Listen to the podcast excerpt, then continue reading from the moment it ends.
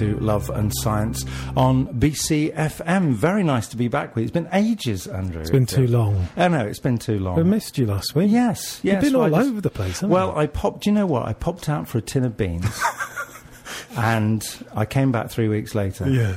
Oh, I'm Yeah, glad you came back. happens. Can you just give me a list of places you've A been A quick to? itinerary. Since I've seen you last, I think I went to uh, Uganda, well, okay. As one does, because it was Friday, Yeah. and I thought, where shall I go? Yeah. Uganda. So I did that.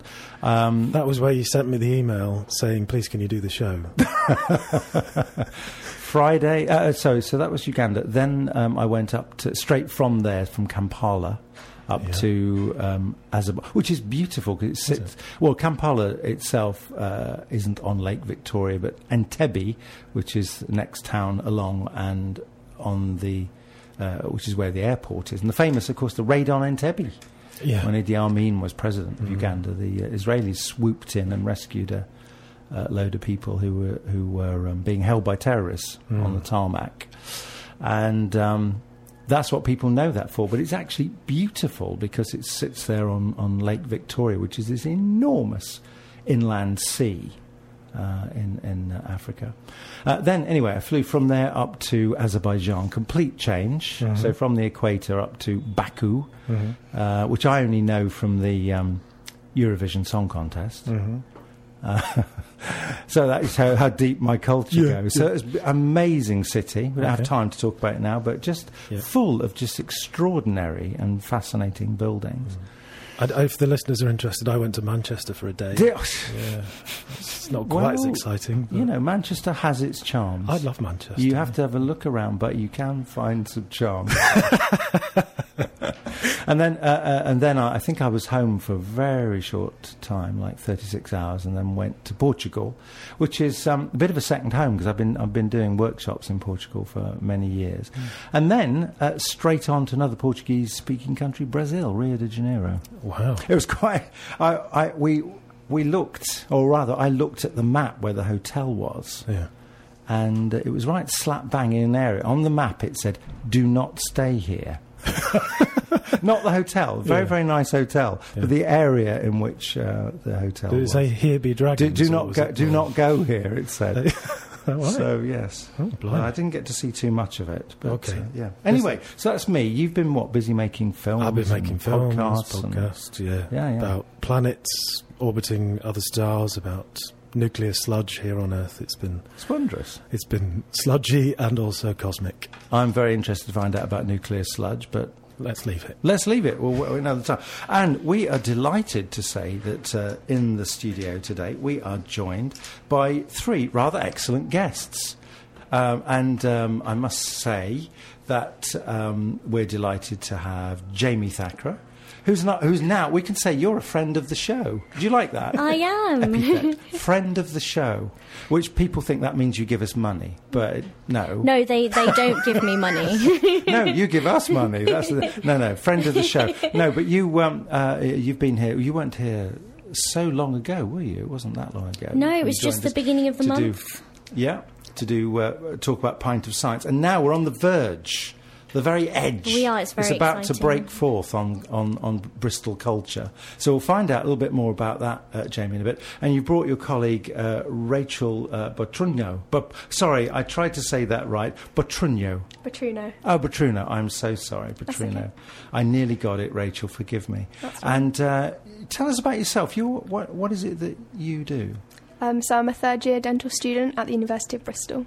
When you go to like family gatherings and things like that, do Mhm. people say, "Look, I've just got a bit of a pain in, on the left-hand side of my mouth. Do you think I've got an ulcer?" Do you have to deal with all that stuff, Um, or do they go, "Oh no, it's. Rachel. Don't ask Rachel. She might whip out a pair of pliers or something." No, not too often actually. it's not too bad. I think probably once I've qualified, got further in, I might start to see that. How how long is dental training? So it's five years in total. Right. Okay. So it's quite. And, you, and, and you you're a surgeon, aren't you? When you finished, you kind of you're. Yeah. Um, uh, uh, you, you have an actual surgeon's qualification, if I'm not mistaken. Uh, yeah, so it's, uh, the qualification CH. is Bachelor of Dental Surgery. Yeah. Yeah. Yeah. Excellent. well, um, and of course, you're here to talk about uh, pint of science as well. Yep. So, I mean, I always think, you know, bit of dentistry with a pint in your hand. that's the that's the way that's the way it should be done.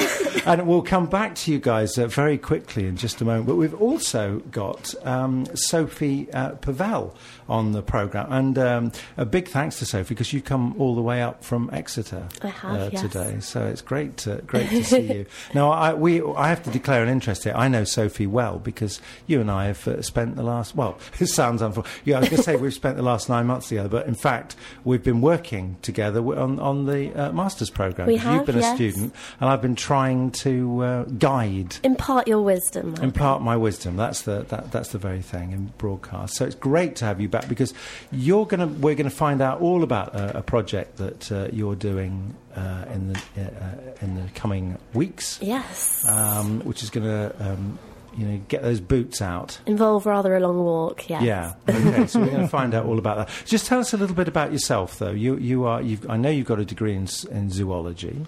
Um, yes, so um, I graduated from Bristol last July um, in zoology, and then since then, just sort of spent a lot of time outside, done a bit of travelling, um, and then been on the masters. So yeah, just normal doing doing, student doing science communication. Science communication, yes. Yeah. so yeah. Great. yeah. Okay, well, as I said, we'll find out uh, more, more about that in a moment. Let's go back um, to uh, Jamie and Rachel ju- ju- just for a moment.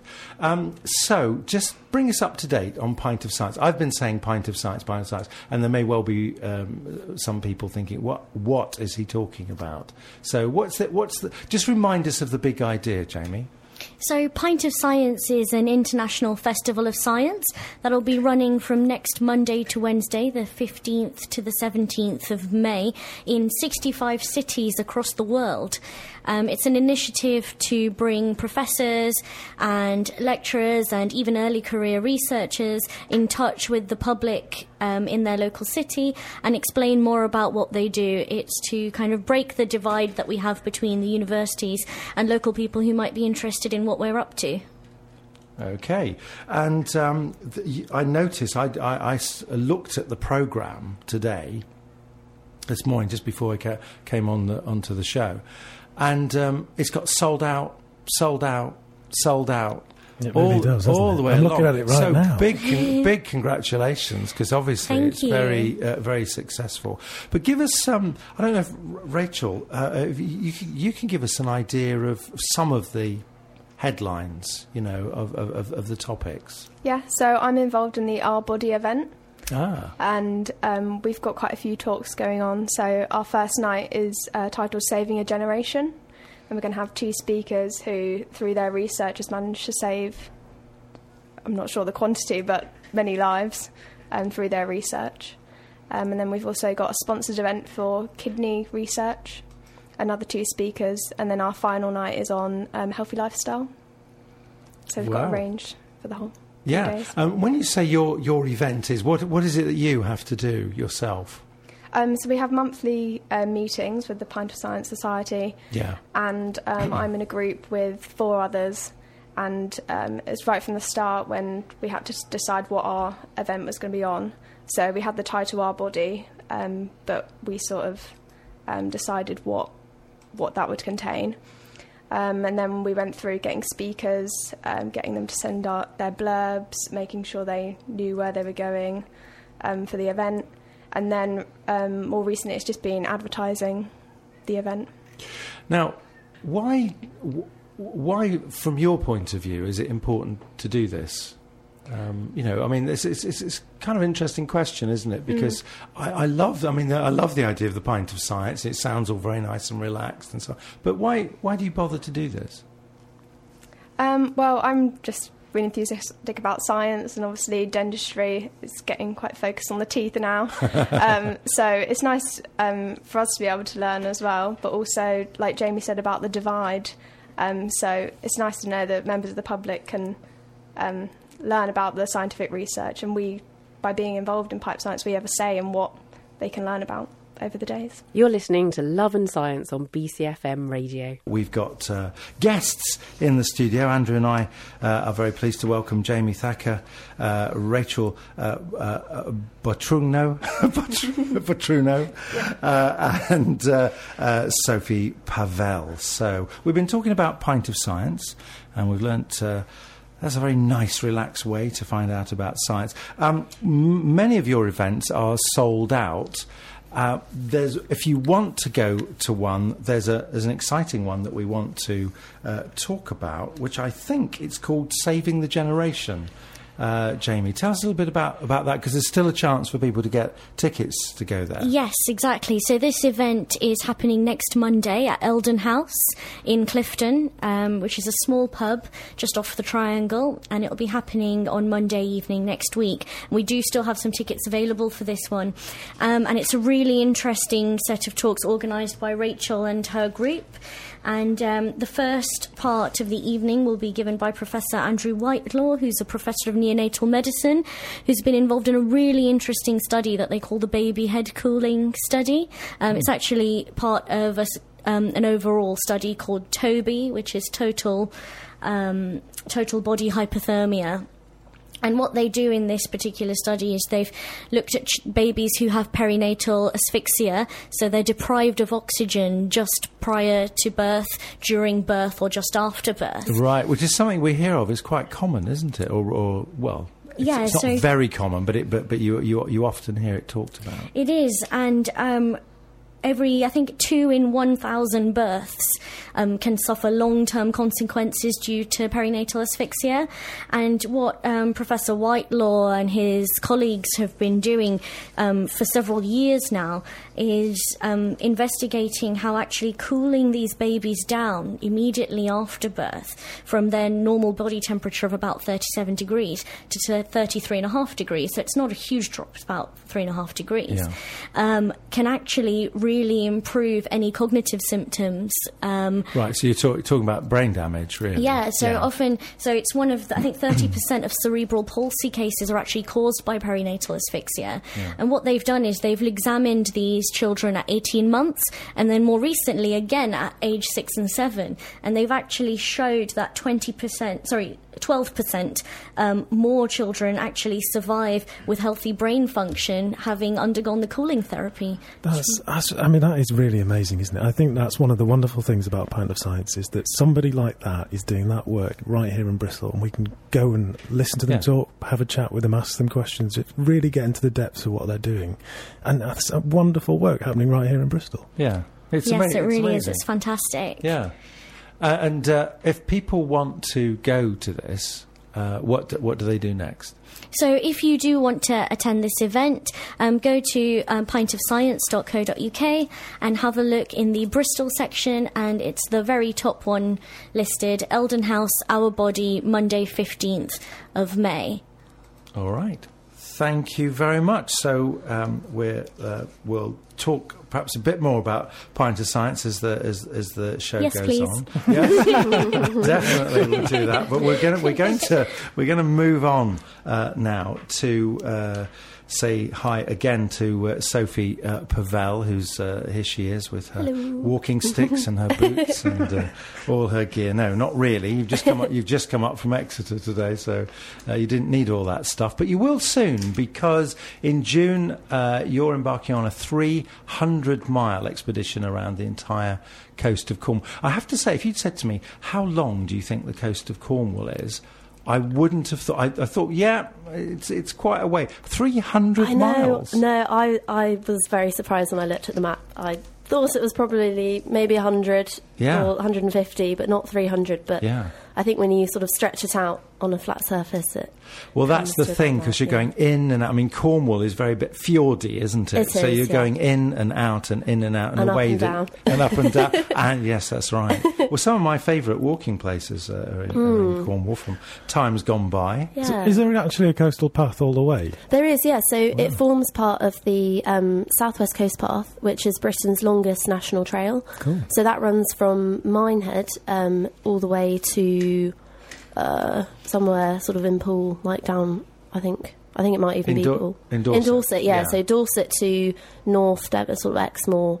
But is it just is it just it's just Cornwall you're going? So I'm do? doing Cornwall. So Cornwall is the longest section of the path, and it also seemed the most obvious section Yeah. to do because it sort of sticks out on its own. And Cornwall is kind of a wonderful microcosm of kind of precious environments and wildlife and sort of things going on. I almost feel like it's like what's often referred to as like the forgotten corner of England in many ways because it's sort of out literally on a limb from everywhere else. So the walk you're doing is called Sophie's Wild Cornwall.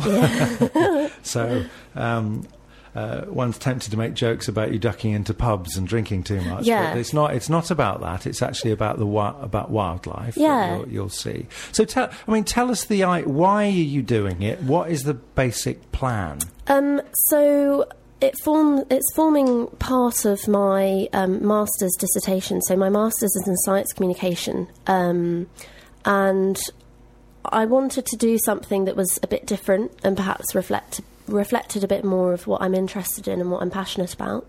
Um, so I've always been interested in kind of being adventurous and getting outside and kind of being a bit gutsy and um, I just thought, you know, why not? Is there a way that I can marry the two together? Um, so So I was going. I, I mean, uh, the obvious thing to ask you is whether or not you've been doing. This is the sort of thing you often do. That I mean, not not obviously not. You don't go walking 300 miles every, every other month, but um, that you do a lot. Do you do a lot of walking? Um, and that I've kind of I've thing? done it quite a bit in the past. Yeah, Yeah. family holidays. We've done sort of fairly um, challenging alpine expeditions, and um, I've done quite a lot of walking at home, sort of various chal local challenges and things. Um, um, yeah, so uh, it's something I, I'm I, I'm really keen on, and it's I don't really have many other girlfriends who are kind of into it as much as I am. I mean, everyone likes a walk, but this is kind of on another level. Yes. Isn't it? A yeah, way. it is. It really is. Um, kind of understating it. Um, uh, what kind of wildlife do you expect to see when you're out there? Um, well, I mean, I think June is probably one of the best times to go because you've got the basking sharks who are kind of coming back into that area. They kind of come back in the summer and they like the sort of clear, calm waters around some of the inlets in Cornwall. Um, there's always a good amount of grey seals and harbour porpoises. And also in June, there'll be um, a chance of peregrine falcons breeding in protected areas. So um, if I get a chance to see that, I you know, I'd be really happy. But um, the main focus of the walk is to kind of, I'll be streaming the whole thing online um, via social media, so Instagram, Twitter, Facebook. Um, and I'm really keen to see whether the walk co- kind of forms a, a practical piece of science communication. So whether social media can be used to communicate messages about conservation and wildlife and the environment and geology and things like that. Mm. So, I mean, I, I imagine you, you don't quite know what you're going to do until you do it to some extent, because you'll you'll, you'll maybe meet, you know, Yeah. see something, and then mm. you'll have to decide the best way. Mm. Do you photograph it? Is Yeah. it too quick for you to photograph? You know, that sort of thing, and then decide quite how you will. Is that is that is that right? Yes, I mean I'm doing um, a fair bit a fair bit of planning before I go um, because I want to kind of have a sort of vague idea of what I what I should expect to see. For example, when I'm down on the lizard, I should hope to see a lot, and that's when you get a lot of the sort of marine mammals down there. Um, but yeah, I mean the wonderful thing about social media is that it often captures the sort of impulsive nature of our behaviour in a way. So if I was walking along and doing a bit of a video and then I suddenly see a peregrine falcon or even ideally a basking shark, you know, to get my reaction, people love watching, you know, sort of Yeah, yeah. real reaction that's not edited, that's not kind of um, styled up in a way. Yeah. So I'm wondering whether that might be more effective in sort of getting people back outside and into the yeah. outdoors. Yeah. Are you actually going to be filming the whole time? Is that? N- um, not the whole time. I mean, ideally, I'd quite like to um, have some sort of idea of what I'm going to film, and then maybe do a bit of a vlog on the day of what I see. I'm sure Okay. some days will be very boring and dull, and I won't see much. Yeah. Um, and then maybe edit it down into like one one and a half minutes, and then upload it in the evening. Very kind of loosely edited, rough and ready, and just sort of say, "Oh, today I came across." Uh, a peregrine falcon, or a few grey seals, or a harbour porpoise, and you know this is what I saw. Or perhaps if it wasn't filmable, if I just took a nice photograph and sort of Yeah. said something about it. And have your friends been queuing up to share bits of the journey with you? They ha- actually they have, which has been really nice because it's um, a lot of people seem quite keen to join me. Um, So I've got I've got my parents joining me for a couple of Ah, days. Very good. With their Um, alpine sticks. Oh yes, Yes. my dad is very much into the kind of the Nordic walking. Um, yeah, and a few friends. So it's quite nice because it seems like this is something that people do genuinely sort of quite like to see, and I've been overwhelmed by the positive response that I've had towards it. So I've just got to do it now. so a bit of that's pressure. the thing. And, and just go, go back to the Pint of Science uh, Mm. uh, people, uh, J- J- Jamie and uh, uh, Rachel. Um, uh, is this a, is this the sort of thing you could you could put on? You know, could you could you could you do the kind of thing uh, that Sophie's doing as a as a Pint of Science event? Do you think? Yeah, definitely. We're always interested to hear from new people who are doing essentially what is research um, in Bristol. So, Yeah. um, yeah, that would be really exciting. So, but- Sophie, call me next year. Yeah, I was going to say it's a bit, bit, bit late, bit late for this year, but maybe may, may, maybe next year. Um, Sophie, if people want to um, uh, get involved in this and actually watch what you're doing Yeah. and all of that, what what what do, what do you say to them? Um, so I have a website. Um, it's a Wix site called Sophia's Wild Cornwall, um, or, and from there you can have direct links to my Facebook page, which is also called Sophia's Wild Cornwall. It's a public page, and on there you can access my Twitter and my Instagram. Um, so I'll be pre- I'll be doing stuff and showing funny videos and photos across those um, platforms. And and also, uh, I, I can see uh, that you're actually raising money for two charities as well, aren't you? Just tell, just tell us a little bit about so, that. um, I'm really pleased to be raising money for two amazing but very different environmental charities that are both based down in Cornwall. So the first one is Cornwall Wildlife Trust, um, which has been running for I think it's got over 50 nature reserves. It's running for something like 50 years, and they have a huge impact down there. And then also Surfers Against Sewage, um, which uh, do all sorts of amazing work like beach cleans and protecting the coastlines from plastic, which is a huge issue at the moment. yes. Um, but yeah, so I'm raising money for those charities as well. And well, look, we wish you the very best uh, with it. We know you. you're staying with us for the rest of the Yeah. show, which is, which is good. We're going to look at some science in the news. It's about time. It's about Yeah. time we did that. Actually, we have been looking at what's in the news because Pint of Science is in the news in Bristol, and Sophie Pavel's walk around Cornwall is in, is going to be in the news quite soon uh, in the in the in the science news. At least on this show, it will Yeah. be. We'll make it sure it is. Kind of effectively in the news because we were talking yeah, about we're it. talking about it. So it, it is by definition. Uh, but now we're going to some uh, big stuff, uh, talking about um, the next door planet, Mars. Oh, It- yeah. th- th- there's some. You say next door. It's next door. Well, you know, compared to some others. Okay. Um, it turns out there's some research, researchers are speculating. There's a bit of a problem, isn't there? We, we now know quite a lot about the composition, the chemical composition of Mars. Yeah. And it's very not like us. It's not. It's, it's alien in many ways, isn't it? and so there's some interesting implications. Yes. uh, The, the, the prevailing theory at the moment is called the Grand Tack model. That's not important. What's important is that what it says is that the rocky planets, so Venus, Mars, specifically Venus, Mars, Earth, and Mercury, formed around the same area in the earliest part of the solar system formation, which is 4.56 billion years ago, give or take. And um, if you think back back then, there was all this stuff, all this dust and rock and matter floating around Hmm. our sun, and as it came together in to form the planets, um, well, the theory is that all that stuff was in a particular place in the, round about where we are now, actually, in in relation to the sun, and it formed into planets. In Bristol. Yeah, just in Bristol, Right. and also all the places you've just been. no, in, in terms of the the Earth in relation to the Right, sun. okay. Um, kind of orbit. Yeah, Yeah. and that would make sense. You would think that makes Mm. sense when when we do the computer models. I say we; it's uh, humans rather than me and my friends. Um, they, they models of the uh, how the solar system was formed.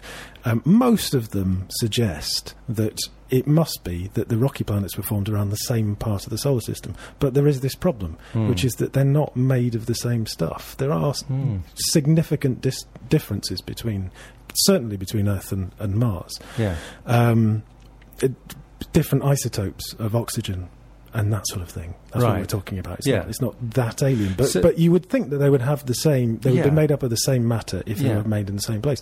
Yeah. So there's a new uh, theory, which is um, that it was formed much further out, about round about where the asteroid belt is, which is between where Mars and Jupiter is now, and then was forced in by the Jupiter. The, the idea is that Jupiter, that's going all over the place here, a bit Mm. like the early solar system Yeah. formation.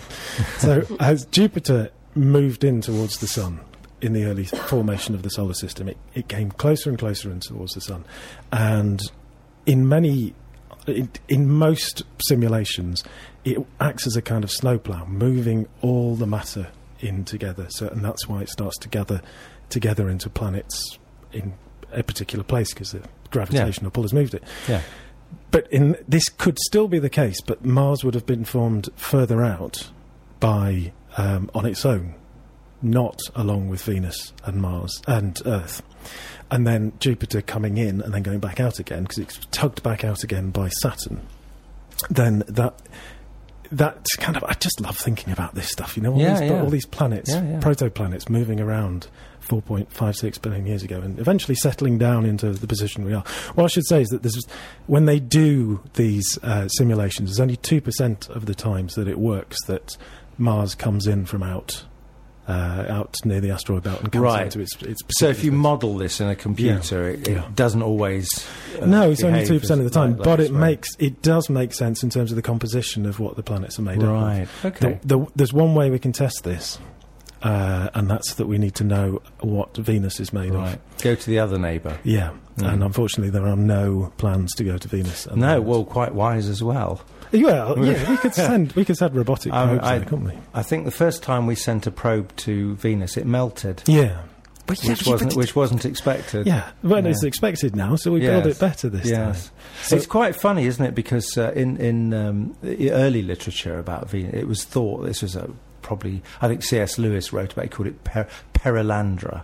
And It's this beautiful place, Mm. and it's some kind of utopian place, Mm. and um, we thought that if we it might it might be an alternative to Earth, of course, all that all that sort of science fictiony stuff uh, Mm. associated with it. It turns out to be ghastly. Yeah, I mean, it rains sulfuric acid. It's Yeah. super hot. yeah, and as my daughter Lyra often says to me, I don't want to go to Venus study; it's very smelly. it's very, very smelly. Yeah, but why? Just uh, before we move on from this, why would going to Venus tell us? Uh, because then we would know the composition of, of Venus, so we'd be able to compare that composition to Earth and to Mars Ah, and see. right, okay. You know, then we'd be able to tell where they were made, and I suppose to a certain extent Mercury, but maybe that's not. So Venus may be a sort of a twin, made at the same same sort of time and the same sort of place as us. It, it's just unfortunately yeah, closer. I suppose To, uh, equally it could have been at the same time as Mars. yeah, we don't know. yeah, yeah. That's that's why we need to send Okay. stuff there. I'll volunteer. Depends how the election goes. So, so we should stress that this is a uh, this is a theory.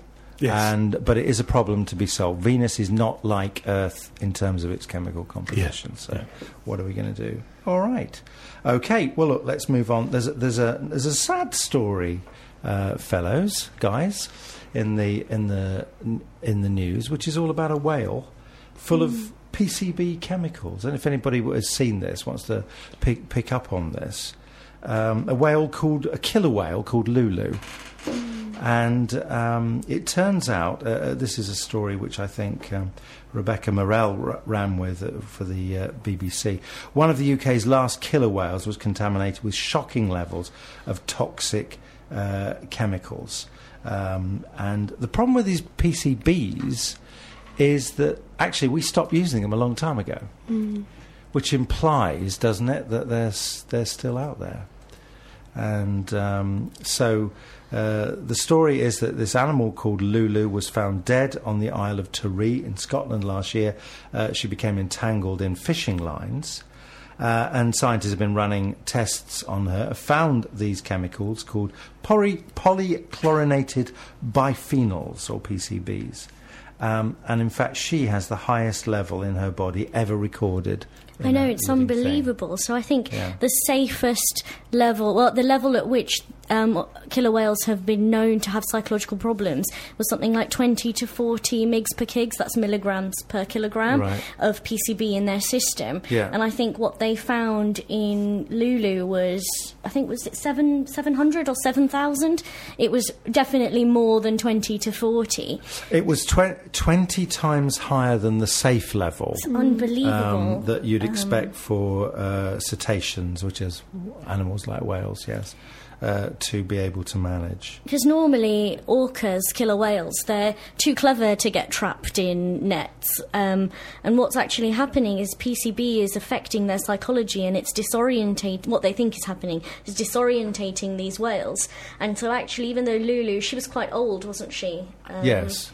Was, he, was she in her 70s? Um, 70s? I would have to check that, but I she think she was in she was a much older animal, yeah. And um, what they've what they found is that over time, it's actually built up in her system. So even though we don't use PCBs anymore, they're absorbed by lower marine biology, by planktons and things like that, and they sort of get more and more concentrated up the marine food chain.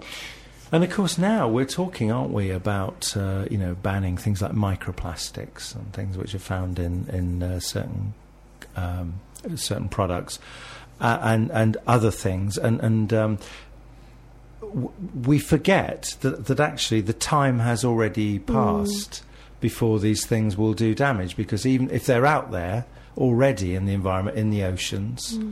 Um, uh, even if we stop using some of these things now, today, mm. it's going to have an impact maybe in 20 years' time.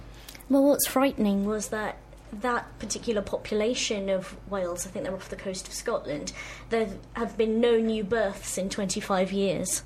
Um, which is unbelievable. Mm, I was gonna say. so it's a population of about eight, and it stayed a population of eight, and now they've lost Lulu. That's an Um, effect of these PCBs as well, is it? This is what they think. Yeah, yeah. Um, they think they're actually. They've not been able to examine the ovaries of many of them, um, but they think that this is causing some kind of developmental problem, Hmm. stopping them from procreating. And Well, and also what, what's worrying is that um, killer whales are an apex predator, so they're right at the very top of the food chain. And so if something happens to them and they start dying out, then that affects the whole sort of knock-on balance of the trophic, the trophic kind of organisation of the marine food web. Um, and you know, it's the same thing with sharks as well. That they're very, very vulnerable when they ingest all these things that have ingested chemicals and microplastics. yes. It starts to affect everything. So they're eating smaller fish mm. or maybe plankton or mm. other kinds of things mm. and, and, and just concentrating them in themselves. Is that is that what you mean? Yeah, and then I, and then I guess as they sort of work their way up, they kind of get more and more concentrated and saturated. Yeah. Um, and it's just it's really all. And I think the US has been better at enforcing bans. yeah.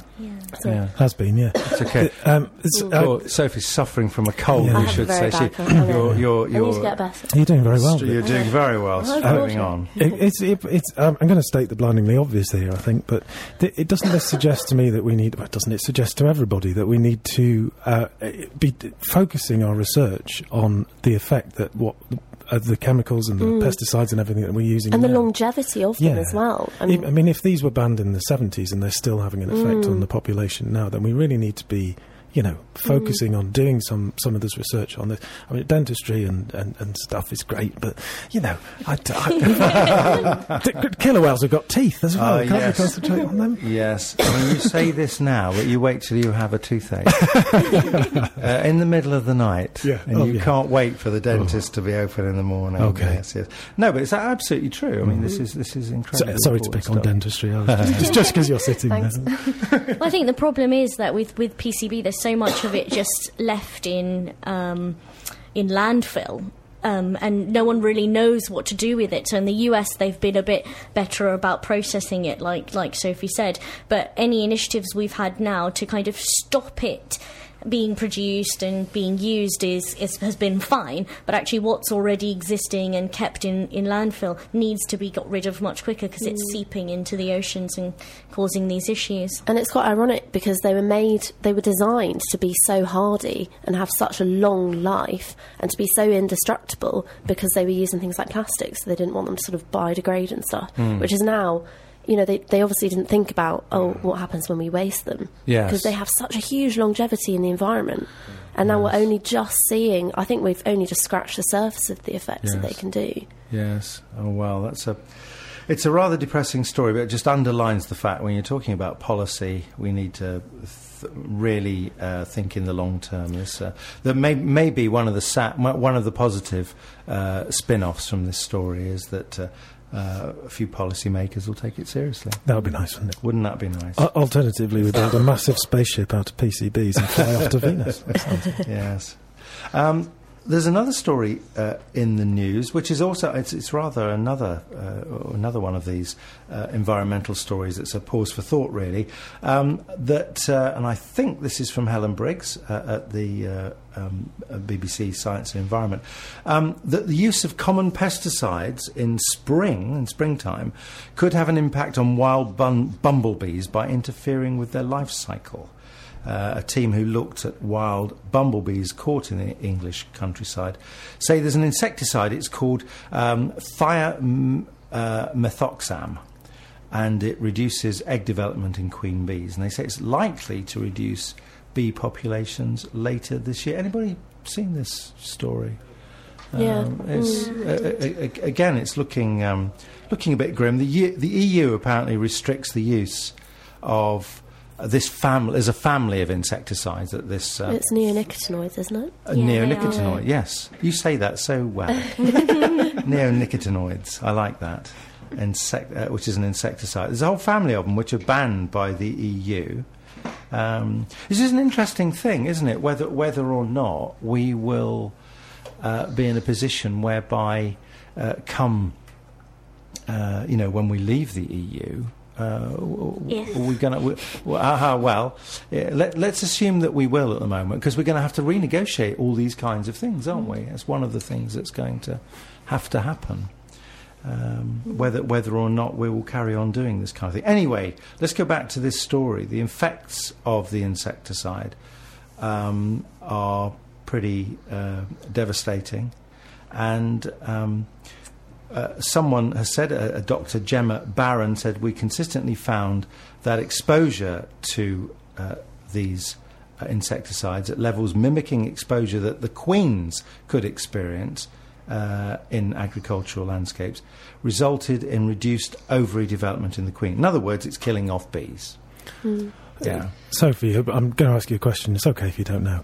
Uh, but you just talked about the, the importance of the killer whales in, in, in the kind of ecosystem of the Yeah. seas, and the bees hold a particularly important position. Yeah, so bees bees are very special because they're they're very humble in a way, um, and you, they sort of buzz around doing their own thing. But they're so important in maintaining everything. They're so important for you know the food that we eat on our table every night. The bees have had a huge role in making that happen, and so the fact that they're that you know they're, they're suffering as a consequence of our doing is is really sad. But I mean, it, there are positive things happening.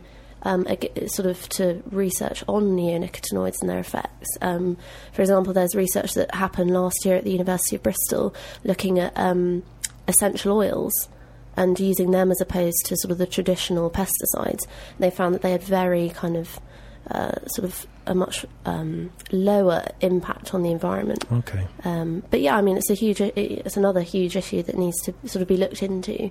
Um, Yeah. yeah, Uh, I- I- there's another question that needs to be looked into is why are they called essential oils? essential. I've never. They're extremely essential. They're in the essential Waitrose range. Life would life would probably cease without them. That's what we, that- that's what we know. Um, and uh, well, let's just let's just go back because we're, we're rapidly coming to the end of, of the show. I just uh, I just need uh, a pint of science, please. Uh, so so uh, Jamie uh, and and Rachel, just te- just tell us um, what uh, um, how we how we uh, sign up for. Uh, the the thing that we were talking about earlier, and I've got it here: saving the generation. Yes, So so, um, actually tomorrow night, so Tuesday the 9th of May, we have a Pint of Science launch um, which will be happening in the Green Bank pub in Easton. Um, and we'll be selling tickets there. So if you wanted to pop in and see some art created by scientists and artists working together, um, you can come and see that. Buy some tickets and maybe buy some prints if you're interested. And if you if you can't get in tomorrow, you can find the tickets online, pintofscience.co.uk, and under the um, tab for Bristol. And the talk for saving a generation is next Monday night. Fantastic, thank you. And Sophie, remind us again how we can uh, find you on your tour of uh, Cornwall. Um, probably the easiest way is just to type in Sophie's Wild Cornwall into Google or on Facebook, and then it pops up with the public Facebook page, and then from there you've got the links to all the other social media bits and bobs. Fantastic. Well, that's brilliant. Well, thanks very much for helping us with the science news and with telling us uh, your stories and what, what you're up to. Um, now, um, I have to say, John Ford has escaped from his minders. He's got into the studio, and um, I dread to think what, he, what are you going to remind us that we haven't covered this week? What you haven't covered is the devastating news from Australia this week. Well, Oh. It came out today, actually. I don't know if you Yeah. saw this, that um, the Australian authorities impounded some um, uh, rare plants that were sent over from France on loan. I don't know if you've ever been to Australia, but if you haven't got the right paperwork for anything living, Yeah. it gets destroyed. Yes. So they destroyed it. No. Oh, examples. I didn't it's on the that. stories online. Have a, have a look on the Ah, science pages. no, no. Uh, and did the Australian authorities care? No. Was it accompanied when there was some poor soul with these things? Uh, I'm, I I'm not sure. You Can you imagine the distress? Go, no, no, no, don't. Of course, the Fr- French were very upset. Maybe their new president will sort it out for them. Oh, yeah, of course, Uh, this day in 1980, the World Health Organization announced that something had been eradicated. Anyone know? Anyone guess? Smallpox. Ah, this day in 1980. yes. It's not been Good, seen good. since. I has have a feeling there is somewhere in the world there's a file of smallpox left, isn't there? Well, it's bound to be. Just so that we can study it. I think the it. World Health Organization Yeah. might be the people that have it. That Oh, they've, they've, they've Well, got it, but they're keeping it keeping it quiet where Just it in is. case we ever need Yeah. another vaccine in the future, it's yeah, good exactly. to have some Yeah, which can, away somewhere. which can always happen. Yeah. More science stuff that happened on this day back in time 1840. Alexander Wolcott. Anyone know who he was? Uh, he patented the uh, the photographic process this day. Ah. Uh, where would we be without I him? should explain. John loves coming in and pointing out what we haven't covered. Yeah. Robert Thomson. Anyone know him? Yes, Oh, good. What did he patent this day in 1847? no idea. He was, he, he, Thompson was a. well, sorry. Go on. Well, we wouldn't have got here today without him. The rubber tyre. Ah, Yeah, Right, yeah, okay. yeah, yeah. Um, and some local stuff. This is kind of sciencey, sort of parachutey. Um, do you remember Sarah Ann Henley, uh, Bristol Connection? Anyone know what Sarah Ann Henley was famous for surviving this day in 1885? what did she do? Fall out of a balloon or something? No, she fell out of sort fell off of something. Actually, jumped off of something. the suspension bridge. Ah, The and famous lady and that it- floated down with so- because she had the big long skirts on. Do you know? I have always wondered if that story is true. I think it is. And it, yeah. Yeah. Well, there you are. You're just confirming Yeah, it. So, was So her skirt acted like a Yes, parachute. it did, yes, it That's did. unbelievable. yeah. and she kind of landed uh, landed in the mud. I See, think. with that, uh, these days fashion, there's no Yeah, it wouldn't work with You- a you jump miniskirt, would it? your uh, jeans with holes in. Would no, it wouldn't. It just Very wouldn't. It wouldn't be streamlined the these same. days. It'd be a good pencil dive in. wouldn't and finally, 1899, Ernest Rutherford. Now, you must know who he is. I do, yes, people. yes. What did he discover on this day? Physics man. So the atom. The Two atom. kinds of. One was alpha, one was beta. Oh, radiation. Yes, Oh, very good. Well, look, do stay tuned for John, who's going to do his proper job in a bit, which is getting Bristol home. It's uh, been uh, great having uh, Jamie, Rachel, and Sophie with us from Andrew and me. It's been good to have you. Join us again next week.